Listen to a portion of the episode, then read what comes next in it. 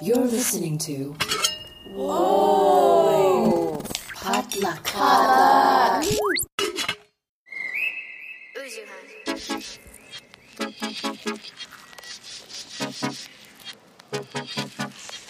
Hey guys, welcome back to First of All, a real unfiltered conversation on career, family, relationships, and culture. I'm your host, Minji Chang, and thank you so much for tuning in for this week's episode. I missed you all. I hope you're doing well. This is my second episode of 2021, and it's really good to be on the mic again. I am very excited for this conversation because this is something that was birthed last year, um, really during a crazy moment in time. So, this is a very full circle moment for me, and I'm so grateful to my guest because she agreed to be on it and to share her thoughts and feelings, which in this day and age of internet and trolls and awfulness and awesomeness and all of it wrapped up in one, it can be kind of scary to put your thoughts out there. So I'm just very grateful for this because my guest this week is an amazing human being. She's taught me a lot about a lot which you'll hear about. Um, this week's episode is my friend Sarah Coy. And Sarah is a professional makeup artist who works um, from film to theater, everything in between. Uh, she has really adventurous looks, like she does a lot of character work, and but she has also, you know, just gorgeous everyday glam that makes everyone look as incredible as like her bold character looks. It's just incredible. She's such an amazing artist. But beyond, you know, her professional career, which I, I'm obsessed with makeup personally, um, just as a person, like I've known Sarah actually since high school and gotten to know her really as a person after graduating in our adult life. And thank you you know social media for keeping us connected. And we had some really interesting conversations last year because of the black lives matter movement. Prior to that we'd we'd had multiple conversations about diversity because she knows the work that I've done in collaboration you know being a voice and an advocate for diversity and inclusion in the Hollywood and media space and her working in the space too as a makeup artist and being a white woman and being um somebody who's just been around a lot of different faces, a lot of different kinds of characters, and understanding the politics and the culture of it. Um, we've had a lot of interesting conversations, but a lot came to head where we dove into some deeper things because of what was happening um, last spring and summer uh, in Black Lives Matter. I had some truly eye opening conversations, got to know more of her background with her family, um, having both of us grown up in Pleasanton, California, and having a lot of preconceived notions about even her and her about me broken down. And so I really wanted to capture that on air because I think it's something that hopefully is happening more frequently in private spaces, but I haven't heard a ton of in public. Um, and it's very i mean these are really really personal. This is us kind of dismantling all of our internal programming programming and um, hopefully taking some level of responsibility for like how problematic certain things and beliefs and actions and behaviors we had from a long time ago. So yeah i just i had asked sarah um, at the time and it just didn't end up working out last year but i'm so glad now with everything that's happened you know in the united states and in politics in our in our societal, you know, in our culture and our norms and the conversation that's happening abroad too, like on a global level of how much we are interconnected and influencing each other and noticing these really broader systemic problems that exist worldwide. I don't know. I, I don't want to make like a mountain out of a molehill, but it meant it was something really important and meaningful to me to have Sarah here and for us to talk about privilege and for us to talk about even just honestly our former selves to be really truthful about it and I don't know, even forgive a lot of things. There's a lot. Um, but yeah, that's my intro to this just because it, it really means a lot to me to have this kind of conversation on my podcast because it's something that I want to have some some level of courage in approaching. And I just hope that you all enjoy this and hope that it plants some seeds. I hope that you'll have grace and um, you know, an open mind because both she and I are learning and I I can attest to the fact that we had both of our own levels of like okay, what are we opening ourselves up to in terms of criticism and being judged or whatever, right? So I have a lot of love and faith in my first of all audience um and I'm very I'm very confident that everyone will stay open minded and, and gracious. But it's just a reminder because I'm learning how to ask for what I want. And what I'm asking for is an open minded grace. Um, and hopefully we keep on learning and being better because that's literally the point of this conversation is just being a better person in every tiny and big way we can be. So that's my intro. I hope you enjoy it. It's a bit of a longer one, which is counterintuitive to what I said I was going to do. Also, please subscribe and leave a five star review if you're enjoying, first of all. Um, I don't usually ask this early on in the episode. I usually tack it on to the end, and by then you might be gone. So I'm asking if you're enjoying that, please do um, subscribe and leave a five star review if you've enjoyed it. It really does help me and the channel grow. And yeah, that's 2021, baby. We're going to ask for what we need. And also, if you'd like to become a Patreon patron, feel free to do that too.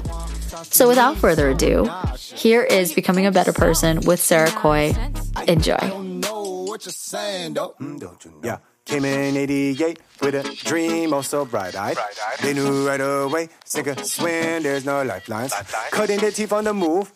Nobody's feeling these Looks, shoes. looks, looks. Falling out of at the golden arch, supersized number two. How, how have you been doing, my dear Sarah? How have you been surviving the apocalypse?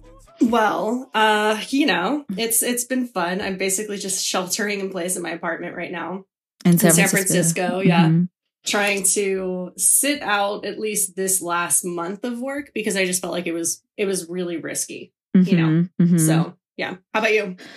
Um, I professionally, like work wise, I, I'm so freaking lucky. I got to be working a lot because of voice work, and I'd been like apparently unintentionally preparing for an apocalypse by being able to work from home. Um, so that that part, but it's just kind of the general mental drain, you know, that's been like, what's gonna happen today? What's gonna happen tomorrow? Oh my god, are you are you watching um the and I feel like this is going to be so dated by the time this goes out, so I apologize if It's you want me to not talk about it for your edit. You're fine. But I have been loving and kind of hate watching and loving um, TikTok this morning and watching all the Wall Street nonsense go down on TikTok. It has been, I've just basically been like watching it all morning in real time unfolding. It is insane. I actually heard about it. So this, yeah, it really might be over by the time this goes live, um, which is a few days from now. But like it, I don't understand that. I still don't understand the stock market. It's like, huh? Same. But I'm getting a general gist of it. And I do have a lot of people in my life who are like deeply entrenched in it and like following it and have money in it and all of that. So it is like this weird sideshow that I'm like, what is happening? But Yeah. there are many things that I don't understand, right? And it, it's very embarrassing for me to say. And the, if anything, like hosting a podcast has kind of made me more aware of what I don't know, and just generally getting older. I'm just aware, Right. like there's a lot I don't know, um, which is humbling and really good in a way because it ground it grounds a person. It grounded me, but it's also very scary. I'm just like I don't know how these very large mechanisms work. And there's something very scary about that. It's crazy to think that, and I don't know if I was just an idiot running through life, like genuinely just Pollyanna, not realizing that there are like every system in every way is rigged somehow. And it's like Mhm. crazy to me that you could be a small business owner and you can't operate at a loss for two years as a small business owner. You'd go under and you don't get to write off your losses in the same way. But if you're like a massive corporation, you get to you get to be able to do some of that, and just like the the le- like the levers and everything that are being pulled behind the scenes, I'm just like, oh my gosh! Like I remember wanting to get into like because I was really into jewelry, so I wanted to uh, learn about corruption in the diamond industry, for example. Ooh. Um, and I was reading this book about the diamond industry and how corrupt it is. And then I started thinking, okay, well, then I won't do diamonds. I'll do gold. And then I was like, well, gold has a lot of corruption involved in it too. And then I was like, what about the clothes you wear? And you think about like, you know, industrial farming and leather, well, which wouldn't be industrial farming, but anyways, but like, you think about every little thing you could possibly wear or do or use or something is like there's some level of corruption at any part of this and i just like start rocking back and forth in a corner and crying and i'm like i It's get so overwhelmed and i'm like i I don't even know. Like that's something I think about for my job is, you know, a lot of people are really focused on animal rights and like not harming animals and having animal testing, which is all well, well and good. But I'm also really concerned about the, the human rights and the conditions of the workplaces where they're manufacturing these cosmetics. Like silica powder is used in cosmetics really regularly, and we know that that causes cancer. So Mhm. I'm wondering if you know the people who work in these plants where they put together cosmetics are exposed to all kinds of carcinogens and other things like that so that's the kind of stuff i think about but i'm not worried about it on like a person who wears makeup on their own it's more like on a massive scale that i'm worried about it you know what i mean bless your heart for thinking of that. I mean, honestly, I mean, I do too. It, goes. I'm very big like a health nut, right? So I was watching what I eat, what I drink, and and wondering even from that, from a manufacturing side, or from like how is this sourced? I did like a public health project one year in college where I went to all the farm, not to all, I went to a handful of farms. I could never go to all, Mhm. but a handful of farms in the in Central Valley of California just to like study heat stroke in migrant workers. And I was like, oh my God, this is how we get our strawberries. You know what I mean? I can't eat a smoothie the same way again. I can't. And and these are like things that really do matter. And then it's tying it all together from like the Redditor thing is like what a massive amount of like small actions can do, right? Like having Yeah. some level of like realizing if everyone who uses eyeshadow, right, or everyone who eats blueberries were to suddenly decide one day, I'm not gonna, or for this year, no Yeah. more eyeshadow for me, no more blueberries, no more lettuce from the, it causes a very massive shift. It makes a really big freaking difference, right? And it can feel very small when it's just you. But like, I think that's I think that's a worthy thought. I think that's worth. I mean, it, it sucks that those things can pile up so fast and like we end up rocking in a corner because I generally wonder if- about our generations, like not even just ours as we're like the elder millennials, but even like Gen Z and everyone's so much more aware of all of this that it's like hard to just exist and live in in a peaceful manner because you're more aware of like the impact your decisions and the things you consume and buy and do are having on the rest of the world, right? And it's I don't know. I I I, just love you, Sarah, because we can talk about so many things, but even this this principle of like the micro to macro effect of our choices and our our businesses that we we want to build and how we want to build them, who we want to work with, how we want to earn money. It's very consuming. I think it's very worthy, but it's also very like debilitating in its own way. Right. Yeah, well, and and it's like we, you know, we we don't just come from one environment where we've kind of not realize that it's not like this for the rest of the rest of people. Even in America, it's not like this. Like not everyone came from the Sil- Silicon Valley, but not everyone also works in the entertainment industry. There's Yeah. also a great deal of control of narrative and all kinds of other things that Yes. happen through the entertainment industry. So it's weird because like we go to work, we work with people, and then we see them on the side of a bus. You Yep. know what I mean? Like Yep. that's not a normal experience for other people. Yeah. so and you make their faces look good for that bus. And it's like it's insane. And i kind of like but before we dive into that because i'm so like i love uh, talking shop with you because we it's not just like oh my god who do you know? And like we're i love talking with you about these deeper things and these bigger things that we are entrenched in. And then we like zoom out and look at it and like am i contributing something really nefarious here? Is this problematic? But i i just want to like take note because I, I talk about I you know I love hyping you up in in my intro and everything. You're a fantastic, amazing, hardworking, hustling makeup artist, and you're so talented. But the story of like you and me has been so fascinating for me, and I kind of wanted to take a second to like Sure. share that with the audience because you and I lived in Pleasanton, California. We went to high school together, and I knew Yeah. you in like the periphery. Like I knew yeah. because you're this fantastic and you're gorgeous and like you're you you have this like amazing extroverted personality. So like I always knew of you. And I was like the leadership geek. So like it was like my job to know everyone to be like, so did you get your ticket to prom?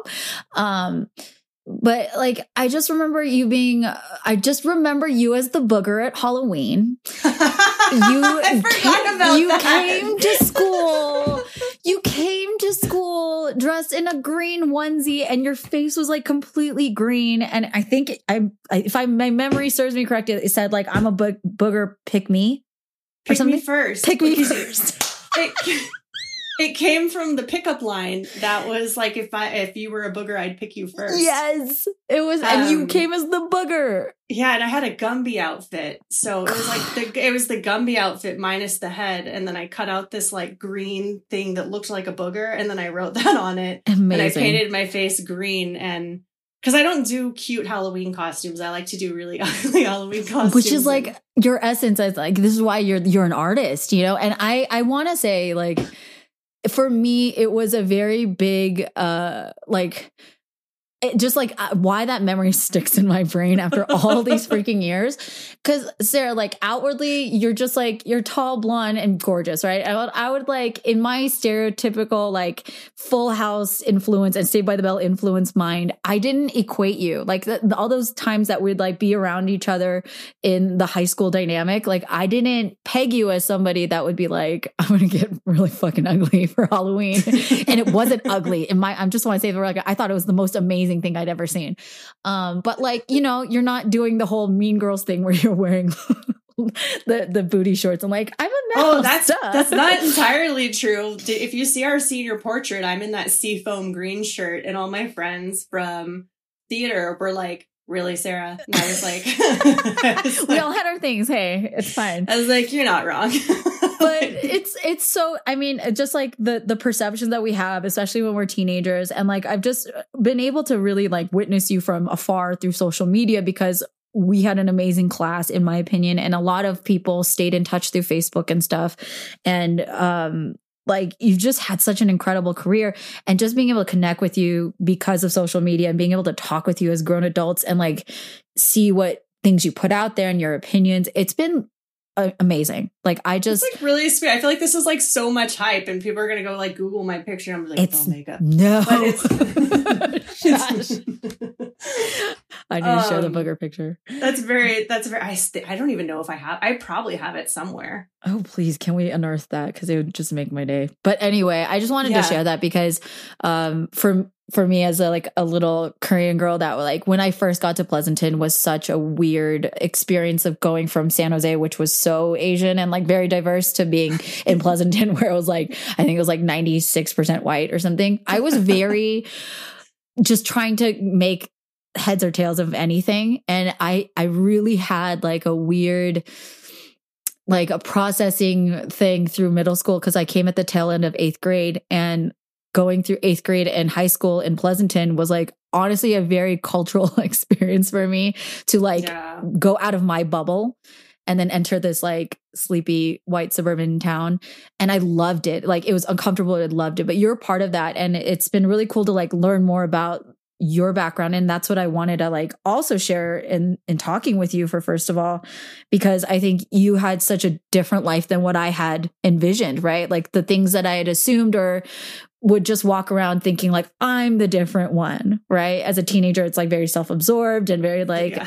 I'm the one that's experiencing this really like tumultuous. Like we're so different. Like I stick out like a sore thumb. I'm different. Like I honestly had a lot of those feelings. And just hearing about your background has been great. So whatever you're down Yeah. to share, I yeah, yeah. it's been Um, great. So I grew up in a town called Milpitas where everybody was amazing and weird and a, a crazy, critical, awesome thinker. And I was even talking to my older brother about this, how we we went to a Christian school when we were there because um because the, the Christian schools were better, unfortunately, because there wasn't, I don't know, for whatever reason. But so a lot of people at our school were not necessarily Christian, but went to school because it was better. So we grew up around a lot of kids who were first generation and their dads were like engineers and they were over from like India and China and other parts of Asia and just like really diverse kind of area. And it was amazing. And um, then we moved to Pleasanton. And That's how I felt when I first moved there. I was like, "This yeah, I remember they like they brought us my parents wanted to take us out of private school and wanted us to have experiences going to like dances and not be in christian school anymore Uh huh. um where we had like sex education that told us like you should give someone a kiss that says i love you but i still respect you like oh my god Oh my god. i can't it's amazing so Yeah. um yeah we even had like a sex ed video where a guy like thought he was gay and then he like went and talked to his priest about it and was like oh good thing we solved that like it was not It's all kidding clear now. like woof, like Glad we it cleared it up. You know. yeah. And then I, I even at one point had a Christian science book, which is that shouldn't happen. But that that wasn't to be fair, that was not at Milpitas Christian School. Milpitas was actually that was actually a pretty decent school. So um the the people I knew that went to that school, weirdly, I still am friends with a lot of them on uh like Facebook or whatever, and they're like some of the most thoughtful, sweet, wonderful people. They're empathetic. Some of them are still Christian, some of them are not, but they're like the ones that get it right, you know? Mm, mm. So it's like, it's kind of funny to like watch them. And I'm like, I would still hang out with you to this day. But Yeah. like most of the people from our high school, I do not feel the same way about those people. so I, although like, to be fair, a lot of the people you were friends with were actually like nice people who were doing really amazing things. Like, um, I don't necessarily want to name anyone in case you want to like take them out, but I mean, just we have some of the people that you were friends with, like KB, are just Mhm. like remarkable people. Yeah. Love Um, Kibby. Yeah. So like I won't say like the whole name, but yeah. Oh, Well, Casey um, and like, yeah, it was a lot of the, the, yeah, the leadership geeks. And I loved it. yeah, they were good people. Um and so anyway, so we we moved to Pleasanton and one day like or we're like at Pleasanton like looking at the schools or whatever and they my dad takes me, my older brother and my little brother to um PMS or Pleasanton Middle School. Yeah. And Unfortunate acronym. we're watching them get out of school. And this may be like, I hope this isn't too much or saying anything like out of line, but in Milpitas, it was like groups would be sometimes isolated um, ethnically a little bit. But then Mhm. at the same time, there would always be this like one group there where everybody was kind of like everything. You know, Mhm. you would have like a couple, but it was like different groups would come out in different waves. So like as school let out, you would see like, okay, there's a group of like this, this group of kids. And then there's this group of kids and there's this group of kids. So when we saw the kids in Pleasanton Middle School get out, it was the white group of kids. And I was like, okay. And then there was another white group of kids. And I was like, okay. And then there was another white group of kids. And I turned to my older brother and I was like, everybody's white. and I was like, not into it. I did not want to go to school with those kids. Really? Not at all. No. And that is not what my friends look like. Yeah. yeah. Um, I came to Pleasanton Middle School. I went to Harvest Park for like three weeks first, and I was like doing great there. And then wanted to be at the school that like fed into my brother's high school, Uh huh. And which is Foothill. And then I don't Oh, know why I dear. always sound so winded all the time, but You're fine. It's Uh, 2021. we had we've had a long, uh, tough on ramp to this sport, so it's fine. um, but yeah. So then my my uh, so I, I transferred to Pleasanton Middle School, and I had a pink backpack because everyone like celebrated uniqueness in Milpitas, and they made fun of me. And I remember this one kid named Chris R. We'll leave it there, Uh-huh. um, because I have no problem. Fuck that guy. But anyway, so like. But it, I'm not bitter. It's fine. I'm a healthy, No, well-adjusted it's a- adult. I promise. We've we're totally past middle school right now.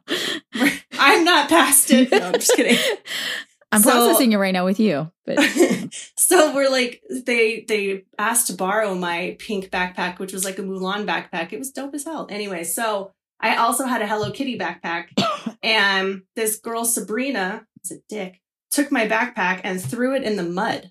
What? yes! Like my third day. And then i was like i i also had like an identity issues galore. And i was like show me where this girl is. Like like i was gonna fight somebody. Like what was like th- what was that gonna do? First of all i did not fight. I was like the lankiest person in the world. Um all all knees and elbows and feet. Like, I could have totally point. believed you fought. I would have believed it. no like so um i was like show me where this girl is and then they were like we have her back she's our girl and i was like she's in the wrong what the hell like because in Milpitas, people wouldn't like back you up if you were being a jerk. They'd be like, no, I think you need to like not be a jerk. Like that's how that went. But they like backed her up and it was this whole thing. And it was kind of like that, like horror movie moment where like the background like separates from the foreground and it's like like it was like that and i just like was all what the hell and then the rest of the year i just got bullied nobody liked me they would like text me 187 What? And, like, yeah it was fucking awful i hated it and so i uh when they were trying to get me to matriculate into foothill i basically told off their principal oh, you Um, told me this. Right. Please re- refresh my memory. I did. And I was like, I don't like your school. I don't like the people that go here. I don't think they're nice. Because they were all like entitled rich kids that golfed. Like, ew. So, I mean, that was the stereotype of Foothill, and we were just talking shit about from high school days, but there was a lot of truth to it. whatever. Their football coach talked about me sexually when I was 15 years old. Like that. No, that school's Ew. gross. Like they can. I I I stand by my statement. I hope this is still usable for you. That I'm like naming names. It's you can tell me to lock it up, and I I will totally lock it up if you need to. But It's it's what you want to share. I don't care. So, um, so yeah, so basically, like, I told him off, and he told my parents I wouldn't take her if you paid me. wow. Okay. And so from that point on, I went to a different high school from my brother, Got it. and it was actually way better. I liked Amador better, um, and it was a better fit for me. So yeah, I went there, and then there were a couple kids from PMS that went to Amador, like Jamie, who was like my favorite partner in crime. Mhm. Um, he's this like amazing kid who is just wonderful. He was in theater with me and I like loved him. And there were some other kids that I like did theater with that were really great. And then I hung out with like kind of sort of the cool group, but like I was a periphery kind of member of it. I was like not like I was always like the sixth one if the car seated five. But see, So- from a marketing and branding standpoint, like I, you are periphery in, in your experience, but from the outside, I very much associated you with, oh, okay. Like I knew you did theater ish, but like more because it's optics, right? In high school, it's very much about like who are you associated with. And so So funny. it just in my brain clumped you in there. God, what a douche. I'm so sorry. Like, no, I, well, and honestly, to be fair, like the girls that I was friends with are actually like genuinely nice Yeah, people. Like I- some of them are really nice people that I still talk to. I think a lot of the popular kids that I knew, like there are a couple of them I talked shit to, and I actually don't even think they were in our grade. I I'm very biased, but I think our class was like comparatively speaking, like pretty kick ass. And so even though everyone had their like groups and their cliques, there were a lot of really nice people. Genuinely, like they weren't uh, like. No throwing pink backpacks in the mud. Like, who the hell was that? Like, you, She went to Foothill. we will take that offline. And God, that's just I hate that. I mean, I hope I whatever meanness I had because I did have a chip on my shoulder when I was like oh, thirteen, and I. I was probably mean to girls. I was mean to girls, but not in a physical manner. But still, emotional scars are emotional scars. I think bullying is so terrible and shitty, and to whatever degree I participate, I feel really bad, and like that's just some next level evil. Like who does that? Blech. I don't like it. Uh, it was just like, yeah. Um, and then like I was also gross too because I was going through like my own stuff and super insecure. My parents were in the middle of like getting divorced, and my grandpa had passed away, and he kind of was like the glue that held our family together. And it was just like there was so much going on, and it like Mhm. wasn't it wasn't a happy environment at home. And then I would like came to this school where I had been like a straight A student before, and then I just like started failing everything Ugh. and um not because it was hard but because it was like just just like i was You're checked not a out. good I was place. done. Yeah, yeah, yeah and so and i didn't like the kids and i didn't like what i was interacting with like drama was pretty much like the one thing that i had that i felt like at home around those people and they didn't say things like you're so weird or anything like that to me because i always got a lot of that Mhm. um, and so the theater kids were like really where I found my people for sure. And to this day, those are the people I keep in contact with from our high school. yeah. But um, that was kind of what was going on with with me in high school. And obviously, I knew who you were, and always you always had like a smile on your face and seemed like you're having so much fun. And you hung out with like some of the nicest kids in our school. Um, and I was just like, huh. That's like, and then I started seeing you on like social media, and then I realized you were in the entertainment industry too. And yeah. and passionate about some of the things that I'm passionate about. And I was like, oh, okay. Then we just started connecting on like DMs and stuff like that. Because I'd like comment on your stories. Like, God, this is this, there. You know, we all talk a lot of shit about social media because there are the the uglier parts of it for sure. But I I still, you know, to this day credit and thank social media for helping me stay in touch with people that I think are awesome people to stay in touch with. And I don't know how I would have done that otherwise because it's like discovering friends that were right there all along. And like, honestly, this conversation's like so mind boggling to me because it's like warp speed because high school feels like it was yesterday. I don't know how you feel, but I feel like it was yesterday, but it feels Yeah. like it was 18 years, you know, like lifetimes ago. And it's funny because like when we share these things of like miss like misconceptions about each other. Like i was really really happy in high school and that's stuff that i want to like share in the stories that i want to write and whatever but it was also really really like disturbing because i was living a double life in in high school and like in a, my abusive relationship at that time. So the reason why i was genuinely happy at school is because it was an escape from this guy. So I like God. put 110% into leadership and homecoming and prom, even though I didn't go to all of these, um, these dances that I planned because I was so, he was monitoring my every move. Like I was giving him money. He was like sexually abusive, like a lot of dark, ugly, really bizarre things that like were part of my life at that same exact time.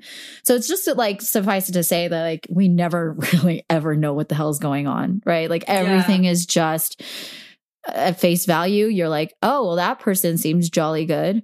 And the truth is, at high school, I was like at school because I was like, I'm away from this predator. but like, he even started calling me at school. He called Mr. Fuller's class. Like he would get, he somehow got, I don't know how that happened. Cause remember we had these old phones that are like, you know, like you call from one classroom to another. Like I don't know if you remember those, but I, I don't even Yeah, yeah. remember that having dials or anything. But somehow he would like reach me at school. That's like some, I totally forgot about that until this moment. But there are things that like happened at school where like he would get in touch with me and like have his eyes on me at any given time. And I liked John Lund, you know, in high school. I don't know if you remember him, Sort of, yes. But he Did was- huh? Did he have like spiked hair and wear like a like a one of those bead necklaces all the time?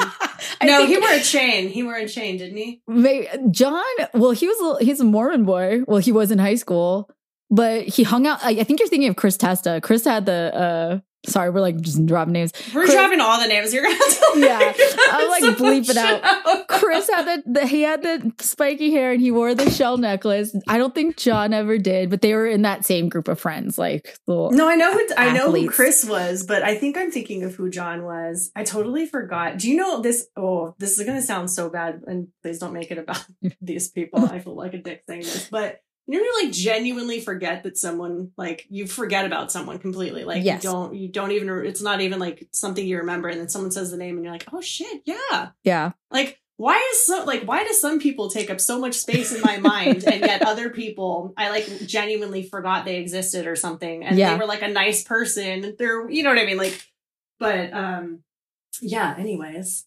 yeah. High school's I don't even know. I always feel so weird talking about high school too because I'm like it was miserable. I was a sad panda. I listened to Alice in Chains and Stone Temple Pilots and like System of a Down and would like did not feel like I fit in at all and like really hated it. But Yeah. um it's funny because it's like I don't know though too. I was like a dick in high school. Like I started thinking about some of the things I said to people because I thought they were like you know fun and edgy. You know, like when we were in high school, people were still using horrible words that I don't even want to say anymore. You know, Right. You would still be like, "What are you gay?" Like you know what I mean? Which Yeah. is like horrible thing to say to somebody.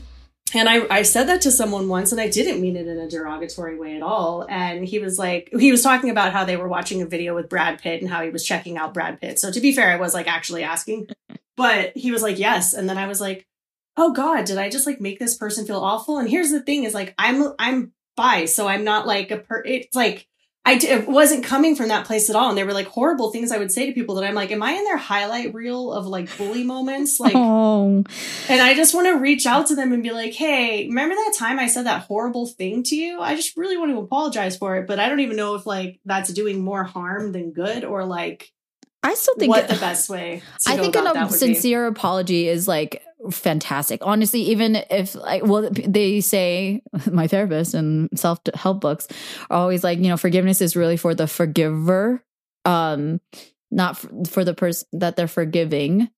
More so, because like to like kind of release you of that guilt and shame. But like, I still, I- have people in my life if they had ever thought to reach out to say sorry for hurting me, even if it was like re re br- like bringing stuff back up from the past that like I'd kind of set aside. I don't know. For me, I'd be like, "That's I really appreciate that. Thank you for thinking of that, or or or taking the steps to like try to rectify it." I I think a lot of people can. Depends. It really depends. But I'm just saying, like, I wouldn't take offense or be like, "Oh, why are you making me relive my trauma?" There's a, there's why I'm in therapy, Sarah. It's like part of me is like. No, I can't get felt- let, I can't let go of certain things because no one's apologized about some harm that they caused, you know? So it's like, Well, and this guy was like my friend too. He wasn't like somebody that I, you know, didn't like or was whatever. He was a kid I did theater with, and Yeah. I just was like, what a gross thing to say to somebody. You know what I mean? Like, and it was, it was just all you know, shock jock stuff that you would say, and we said so much, so many things to be shocking in like the early aughts, and just yeah. what a douche. You know what I mean? Like, just why? But like, uh, I- here's would the I behave that way? I I think well, I want as your friend give you some level of like not a pass, but I'm like you're I think you're a great person. And I think the reason why there, there's relevance to like this this journey down memory lane to like remember the aughts and like how problematic things were that's valid because what we're dealing with now and what we dealt with especially this last year and what you and I spent a lot of time kind of like unpacking because there was so much is like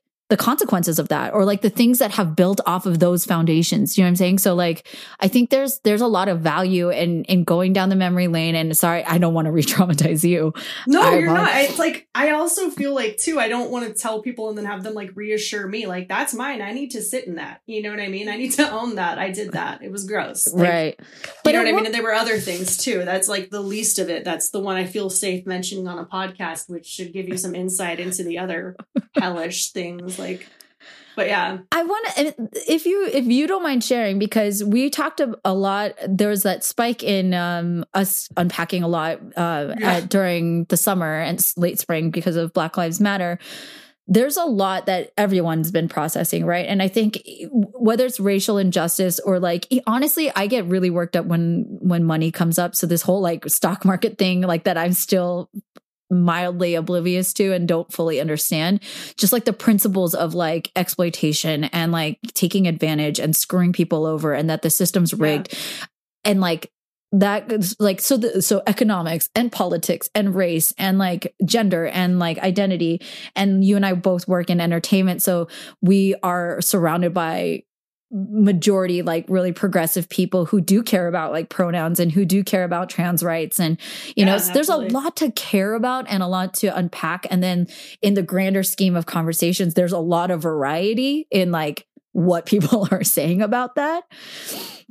How are you like that's the thing like wh- what i hear when i when i talk to you is somebody who is very welcoming of taking responsibility which i really admire and i want to like incorporate into my own life.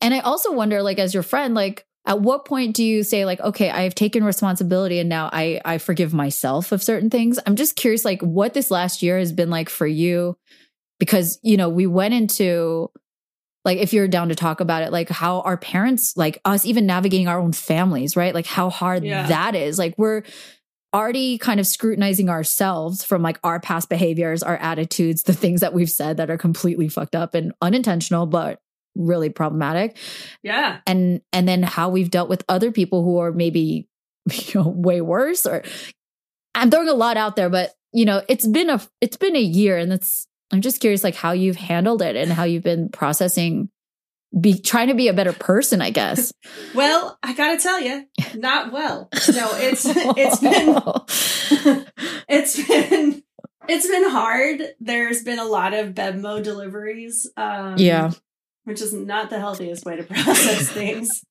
But like, I honestly, at one point, I was just sitting by myself in my apartment, like just rehashing, and I have a real tendency to um, ruminate.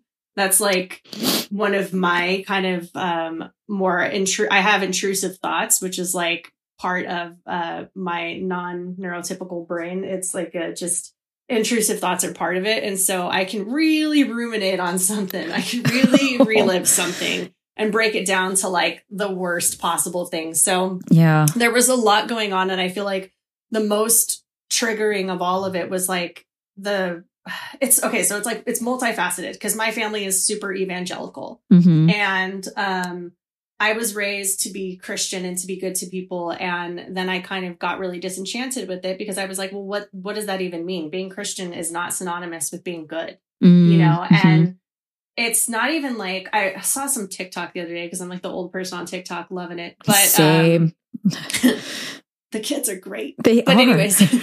uh, but I saw something and it was like uh somebody was saying I hope I can just distill this the right way but they were saying like it's not your ideals it's not you failing at your ideals that I have a problem with with Christianity. It's your ideals to begin with that I have a problem with. And that's where I stand with the faith. I'm an atheist and um I am very critical of groupthink situations and incredibly critical of situations where people use a system to manipulate and oppress other people, and Mhm. especially when they do bad things in the name of good. Mm. And so it's been really interesting to see people's mental gymnastics to like protect their way of thinking about something like it was a problem when we were protesting but when they stormed the capitol you know what i mean like yeah. what the, what the fuck like Yeah. so yeah. I I don't understand how you can incite violence and um people are okay with it. I don't know. It's just there was a whole lot that was going on. So I was trying to process all that and then processing like my family still totally loving Trump. Mm. And here it is like they didn't like Bill Clinton because he was a womanizer and got divorced and or didn't get, Yeah. not he didn't get divorced. Sorry, they didn't like um other people who got divorced. But anyways, like they then all of a sudden completely backed Trump and backed everything he stood for and all the bigotry and all this and all that. And I had to come to some really harsh realizations where it was like, no, no, that was the point the whole time. Mm. You know, like it this was this is actually this isn't a bug, this is a feature. Mm.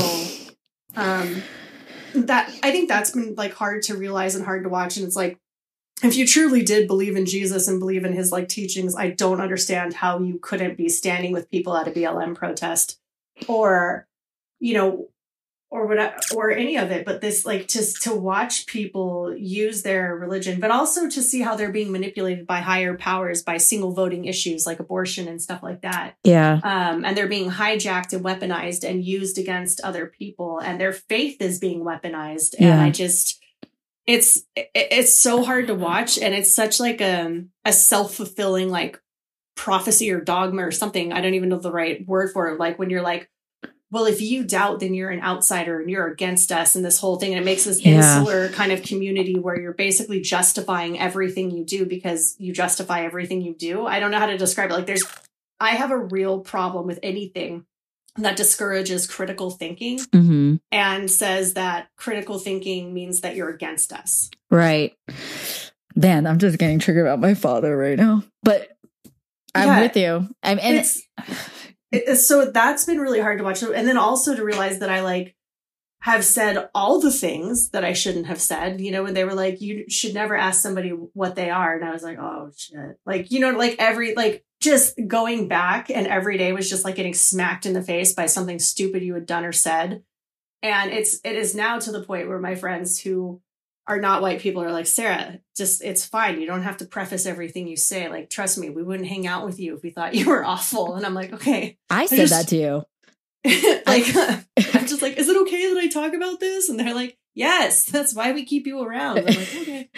Well, because it's not the what thing. I think this is, it goes even to like this. It's funny because this was a conversation with many an ex boyfriend, right? But it's like, it's not just the what you're saying, it's how. Right. And it's Mhm. and it's intention. If there's if there's misunderstanding and curiosity about something and there's ignorance around XYZ topic, that's fine. There's not we're not expected to know everything about everything. You know, that's why we're here is to teach each other stuff, hopefully, because there's no freaking way I can know everything about everyone's culture, but it's really the intentions and attitudes that go behind that. And I think that's the big thing that was so exposed this last year is that there was no intention of trying to understand. It was just to assert in a very hostile manner, in a very defensive manner, with zero willingness to maybe be wrong right? Like to to be maybe i have something to learn here. It was there was very little of that. I mean it's been like that for a long time but i think it really just came to a head this past year with everything that was already piling up and it just exploded you know? And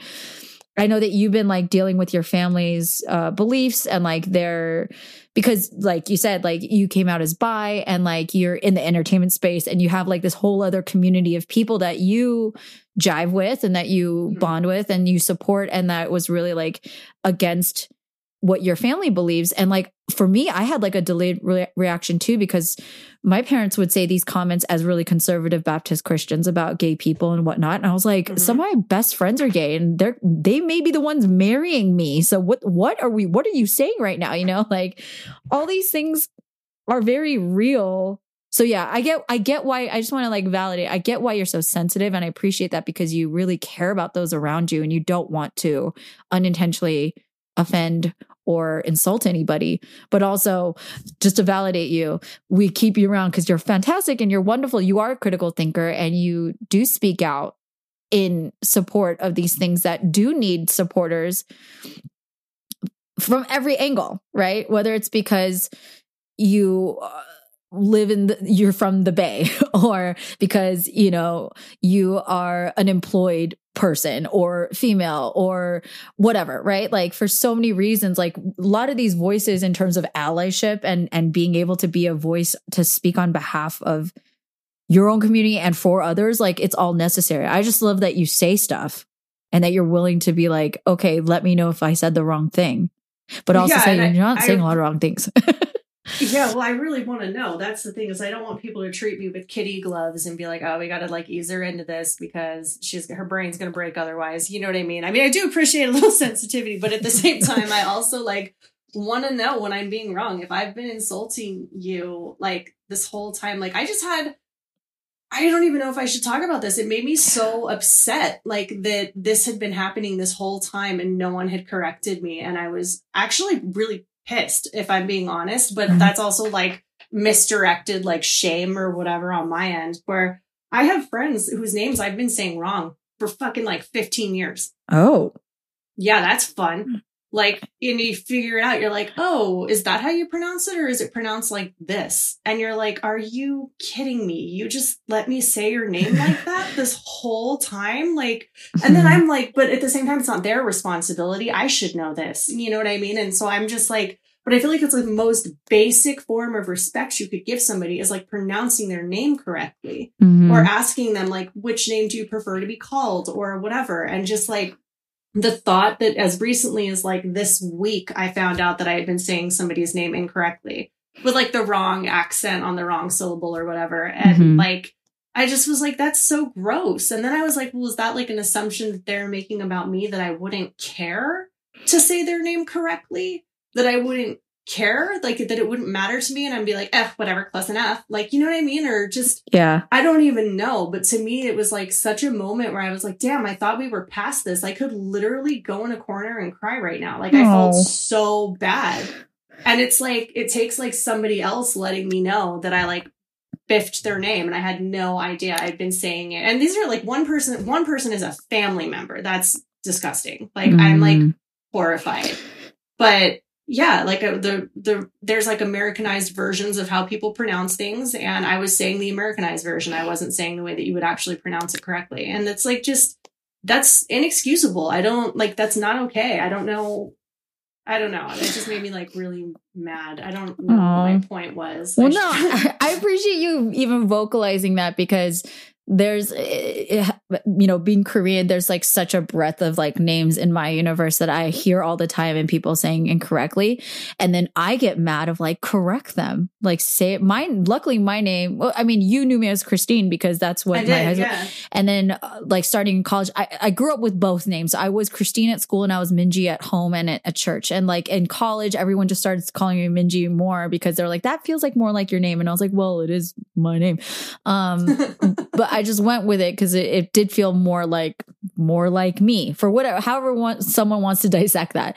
But my name is fairly easy to read and say pretty hard to butcher, but like around me it would happen a lot. And I would be like, hey, if they're like, eh, I felt even weird, like, how do I correct somebody about, hey, I go by Minji now and they only knew me as Christine? Even my best friend, my best friend since like fourth grade, she only knew me as Christine, right? And she's Chinese American.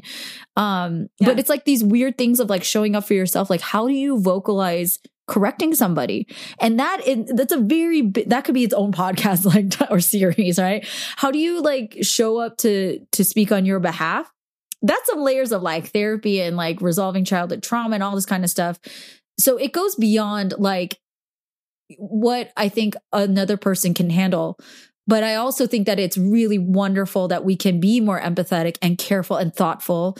Just like again care. Just that you care that you, are you am i saying your name right? Or am i saying it wrong? That's wonderful. And then on the other side i do like i'm a believer in personal responsibility just because i've had my ass kicked by it so many times. But like i do think people gotta like speak up on it and be gracious hopefully in the at least you know in the first x amount of times that you want to like give people a chance to get it right because they may not get it right right away whatever it is name pronoun like ethnic i don't know but I, I, I I'm. It's very touching that you care th- that so much because I do know there are people out there who have really had different identity issues or wounds because they don't feel seen or misrepresented in X Y Z way. But I also like do put it on other people too that they can be more bold and be a little bit more like, no, this is who I am. You can call me this. Thank you. And this is how you say it. And just own that. Just easier said than done. But Yeah, I think with with all of them actually at some point or another, like early enough on in the game, I was like, is it this or is it this? And they were like, no, the way you say it's fine. Because Ah. like they're so used to people saying it that way that Yeah. they're just like, it's fine, like whatever, it's Totally. fine. They, like and like everyone I knew called them that as well. yeah. And then um one day I said their name to somebody else who was also like from the country they were from, and they were like, Yeah, that's not how you say that. And I was like, Oh shit. Are you Well, that kidding person- me? Like, I'm like, are you kidding me right now? This is like a, this is like a close friend. Like, seriously? Like, ah, and it just makes you like, just, and it's not about me. It's not about my feelings. It's the, it's, it's just the rudest thing you could do to. It's the most basic form of respect you could give somebody. And I just like, anyways, all I'm saying is, um, I'm a terrible person. Don't hire me. Anyone who's listening to this. Shut- oh my shut. god! Like Jesus. Okay. I object. I object, and it is sustained.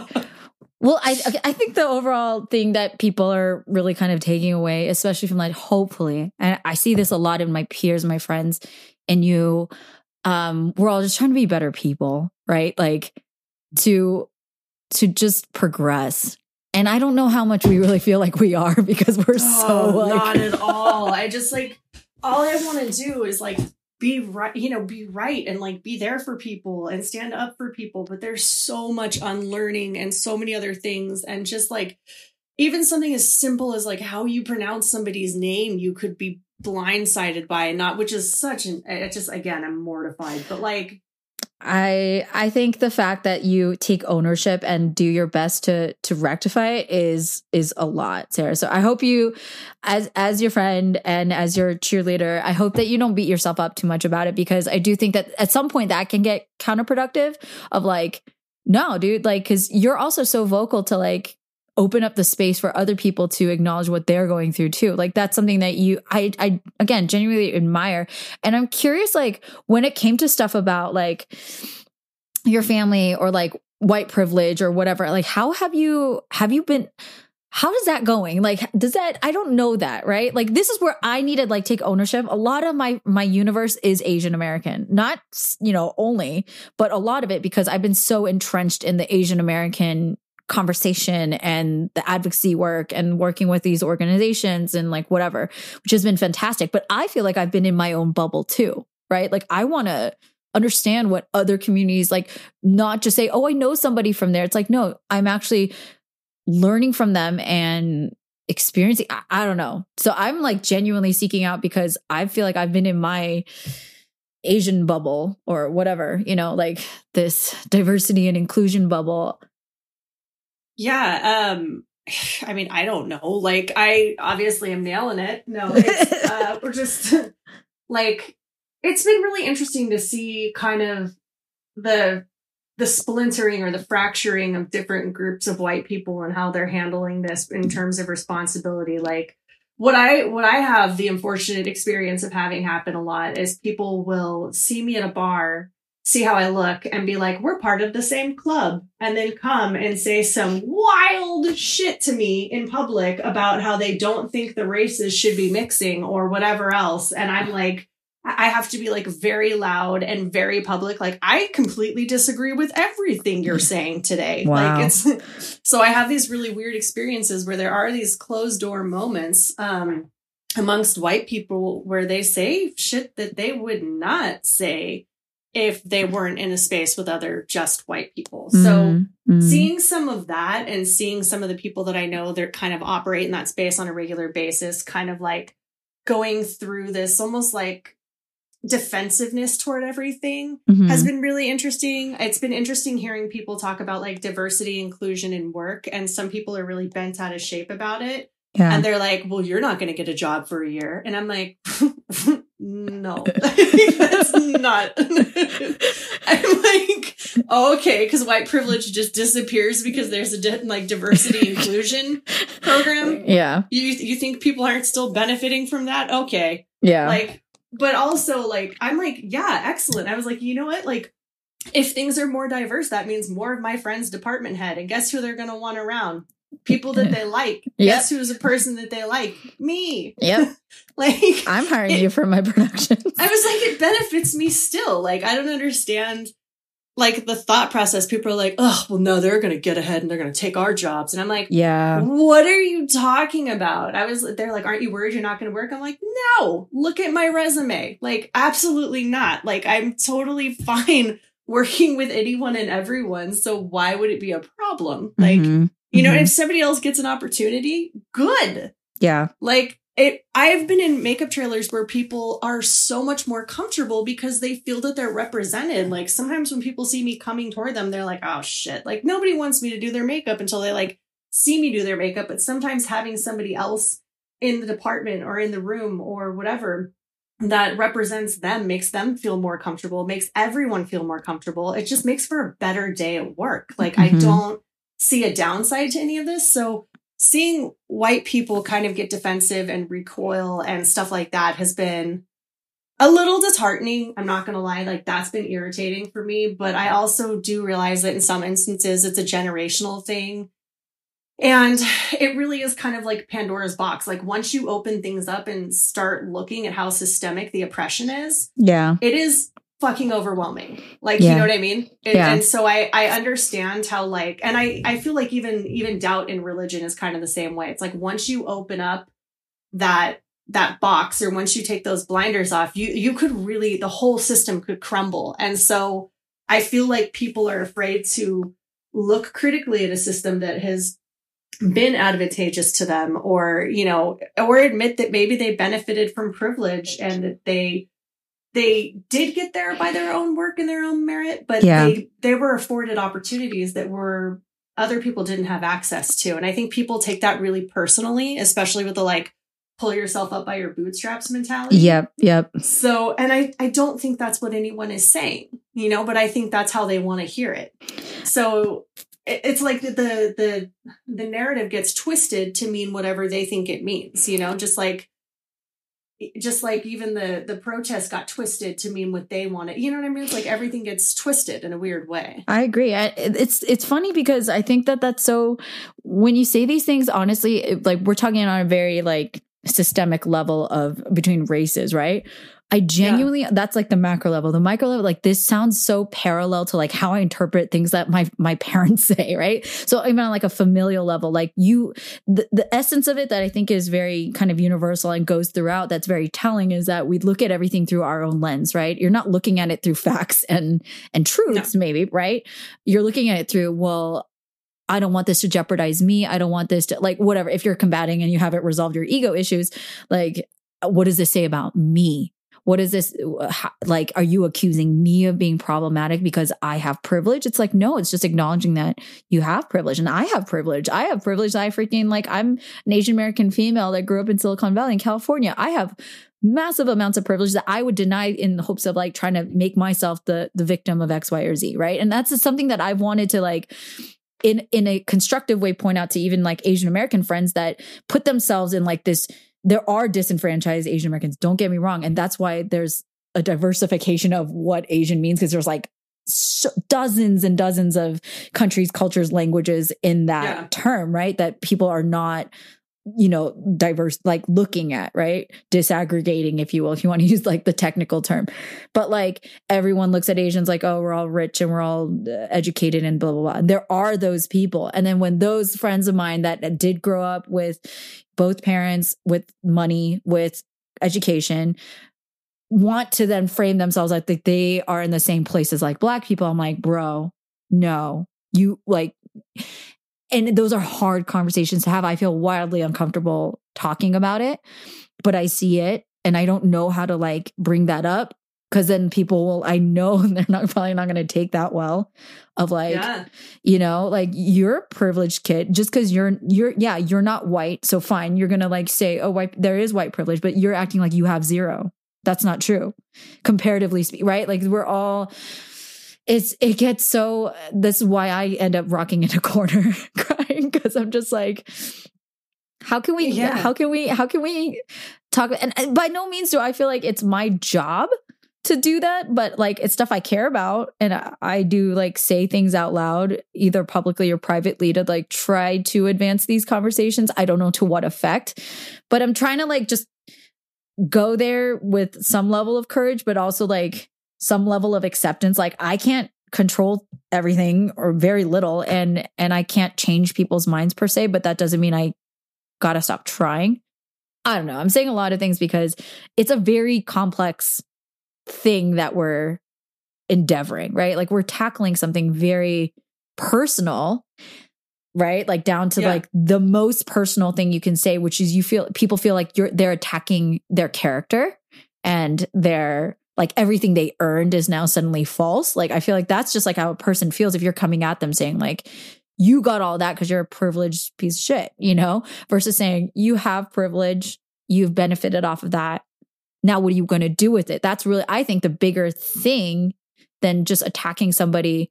Cause I do think that there's just anger where we're just like, you're privileged, you're privileged. And it's like, yeah, we're all privileged for different reasons, some a lot more than others. And, but it's really the question of like, what are we going to do with it? How do we want to utilize it, I guess, instead of denying yeah. it, instead of just saying it doesn't exist. That's the part that drives me nuts. Like, well, and I think like the the thing about being like a white lady in all of this is I, I you know the the nuance isn't there for me in the same way. it's like you're the worst. Yes, we are like it's like that's it's it's common knowledge at this point. Like there's names for it. There's karens you know what i mean? Like so it's at least i don't have to like unpack like am i am i not? It's like very much yes. Like it's pretty straightforward. So in that regard um i don't consider I you a karen. others, i i could see how like other things would be um would be more nuanced. It, it's it's been interesting for me like caring about certain issues because of where I grew up and who my friends were and stuff, which is actually what drew me to a lot of your content because I, really care about um, representation in media. Mm-hmm. And then people are like, but why do you care about this? I'm like, everybody should care about this. Like, I don't understand like why we're not talking about how Asians are represented in media. I, am like, what is going on here? Like, I, you know, you'll never see a movie with two romance, two leads mm-hmm. that are Asian or mm-hmm. like, or two people of color. With the uh, uh, the the only one I can think of, and I forget the name of the movie, is the one with um, Kumail Nanjiani and the girl who does Insecure. Oh yeah. Um, and it was hilarious. It was amazing. And I was like, this is this is rad. Why aren't we seeing more of this? You know what I mean? Mm-hmm. Um anyways, that's what drew me to a lot of your content was just seeing that you are really passionate about that and really passionate about the space and like and also just not having characters that are just stereotypes. You know what I mean? It's like not just about having like a token this or a token that in your project. It's about like, is this a complex character or is it not? And so I don't know. I think the work you're doing is really, really cool. Um, Thank you. and that's something I'm passionate about because it's like I don't know. I don't. I don't know why. Do I sound like an idiot saying? That? no, I it's it's like I think I love this what I love talking to you because I feel like there there are all these things that fly around in our heads and that we want and that we intend and that we are doing, but I think it's important to to say it out loud. You know what I mean? Like I don't doubt like I don't walk around thinking like all white people are racist or all of them want to like disenfranchise other people so that they can maintain power in XYZ way. I don't think that I know that that's not true. And it's also helpful to hear it, you know, said out loud. It's just reassuring, it's empowering, it's comforting, it's it's something that's constructive, right? So I don't know. I don't think you sound dumb at all. I feel like I sound dumb with half the stuff I say, but like, and I trust me, there's been so many things that I've said on like a panel or at a speech or like a I've said so many things where I walk away and I'm like I need to go find a hole that I can sit in for the next year while I walk that one off cuz I know it didn't come out right. I know I said it wrong and like I was just really impassioned or ill prepared or whatever. I'm like this is something weird. I don't know how anyone's going to take that. But it needs to be said though and I think that like us being awkward and weird and clunky out loud is appropriate and it's fine. I appreciate it. I can give, I don't expect any person, you know, black, white, Asian, or other to get it perfect. I think there's just a lot of grace that needs to be given because I damn sure know people gave me some grace because I said some stupid Oh, stuff. Same. And so, you know what I mean? Like in this whole effort to be better people, that I think that's a key thing. Like, But it so- is. I mean, it is hard because it's like there's context is necessary, Yeah. and also nuance is necessary, and like in some instances, the benefit of the doubt, like you're saying, grace is also a great place. you know, because it's like if you feel if if I felt unsafe around my friends and I didn't feel like I could ask them questions about my behavior and whether or not it was problematic, I probably wouldn't ask. You know what I mean? Like, Right. but I have friends who created a space for me to be able to be like, that was wrong, wasn't it? And they're like, yeah, that wasn't a good look. And I'm like, oh shit. Like it's like, you know what I mean? But they, but they're like, also, we're not like worried about you. You, you're always trying to like do better. But that doesn't just because I'm, I am doesn't mean I don't have like massive blind spots where yeah. things aren't okay. You know what I mean? I don't know, but Yeah. Tr- Uh, I'm with you. And I, I love that you can acknowledge that because I think that's honestly being able to say that out loud or know that about yourself is truly setting an example because I need reminders all the time. And know it like, again, the whole getting older thing is just a massive, humbling experience of like, I'm a dumbass. yeah, like why did I think that was okay? Yeah. oh Oh. God. Which is So like, you know it's a it's a progress. We're constantly doing progress reports right? And so i don't know. If if anybody's listening to this and if i ever offended you i am very sorry. And if you know i will if do I my did, best not to do email me. but Well, also to give encouragement to you sarah and also to myself like we have to give ourselves some space to be like we're figuring it out. And i think being very um earnest about like our intentions of like i'm really just trying to be better. I'm not going to be perfect.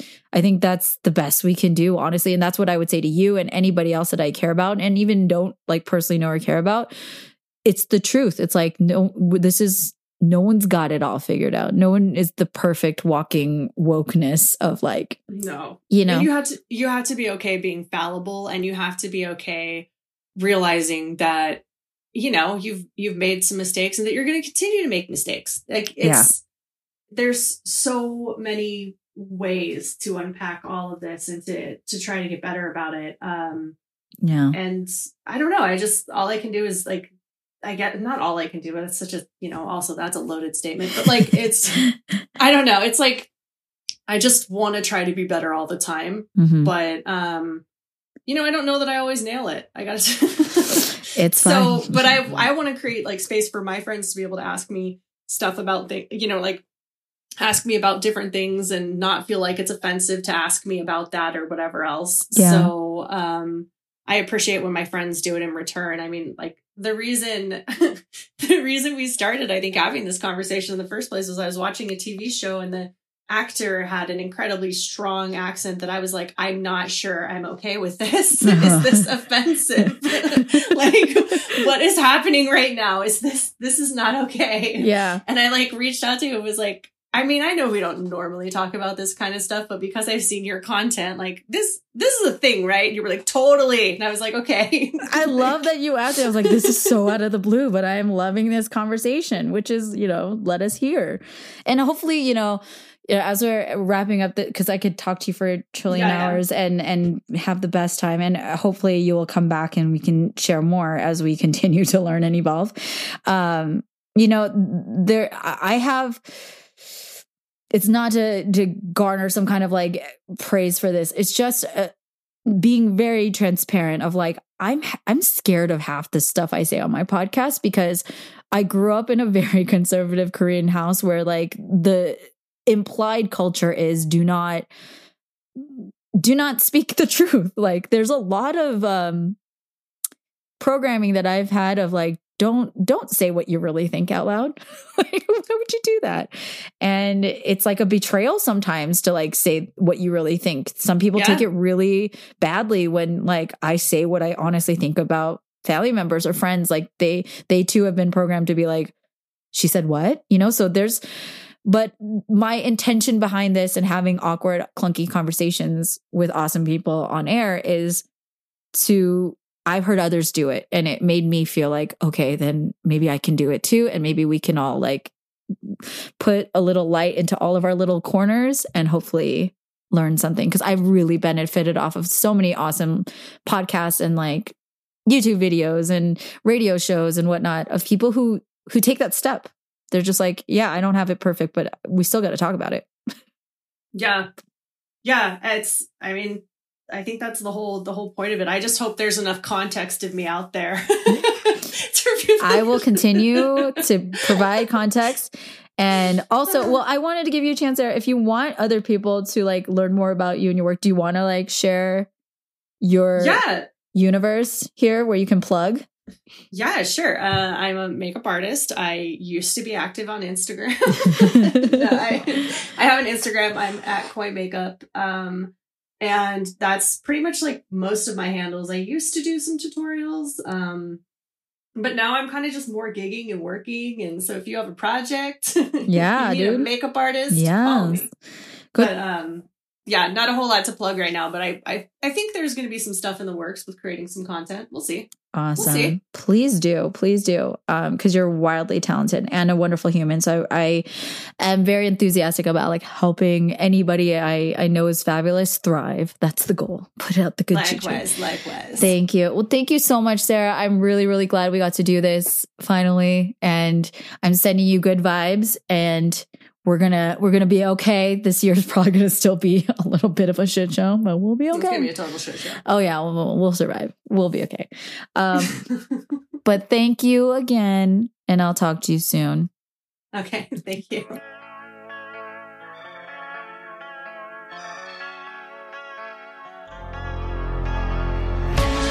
Thanks so much for tuning in for this week's episode of First of All. I hope you enjoyed that conversation and thank you to Sarah for being such an amazing guest and being so open and vulnerable about a lot of hard things that we're all dealing with in 2021 moving forward.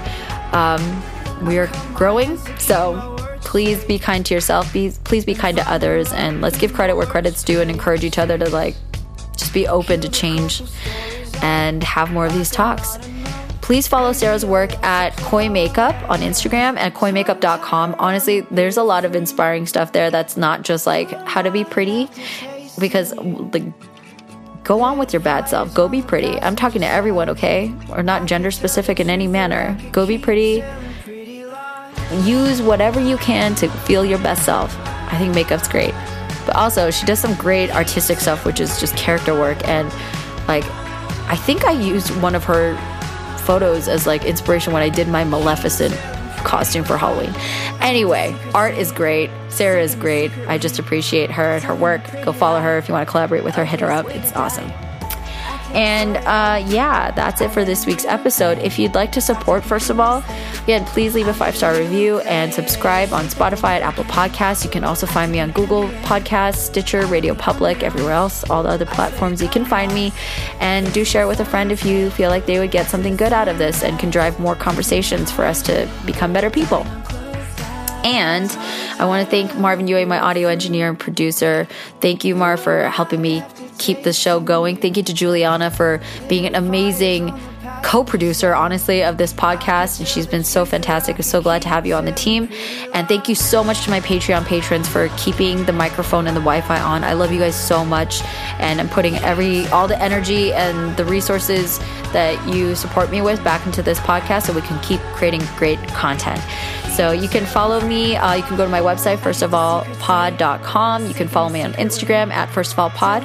My personal page is at Minjeezy. Different content, different places, but all to feed into giving you guys something fun and meaningful and, you know, helpful on all the spaces. I'm also on TikTok.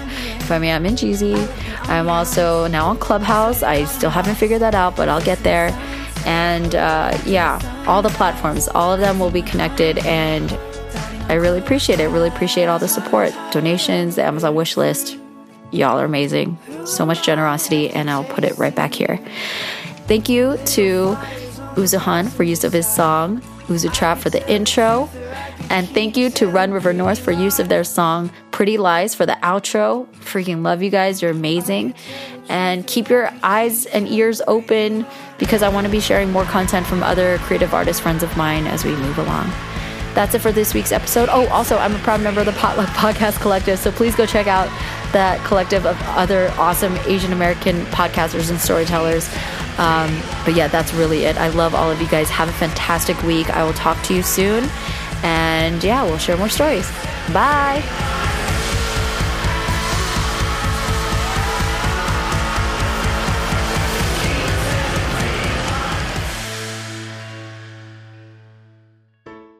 Hi, I'm Marvin. And I'm Rira. We're the host of Books and Boba, a book club and podcast dedicated to books by Asian and Asian American authors. Every month, we pick a book by an Asian author to read and discuss on the show. We read a wide variety of genres from contemporary to historical fiction, fantasy to memoirs, and crime thrillers to romance. Some of our past book club picks are Pachinko by Min Jin Lee, Sorcerer to the Crown by Zen Cho, and Devotion of Suspect X by Keigo Higashino. We also go over what's new in the Asian American literary world and chat with some talented Asian authors about their work. So, whether you want to start reading for fun again or diversify your TBR list, we got your Asian literature cravings covered. For more info, check out our website at booksandboba.com. You can listen to us on iTunes, Google Play, Spotify, and wherever you find your podcasts. Part of the Potluck Podcast Collective.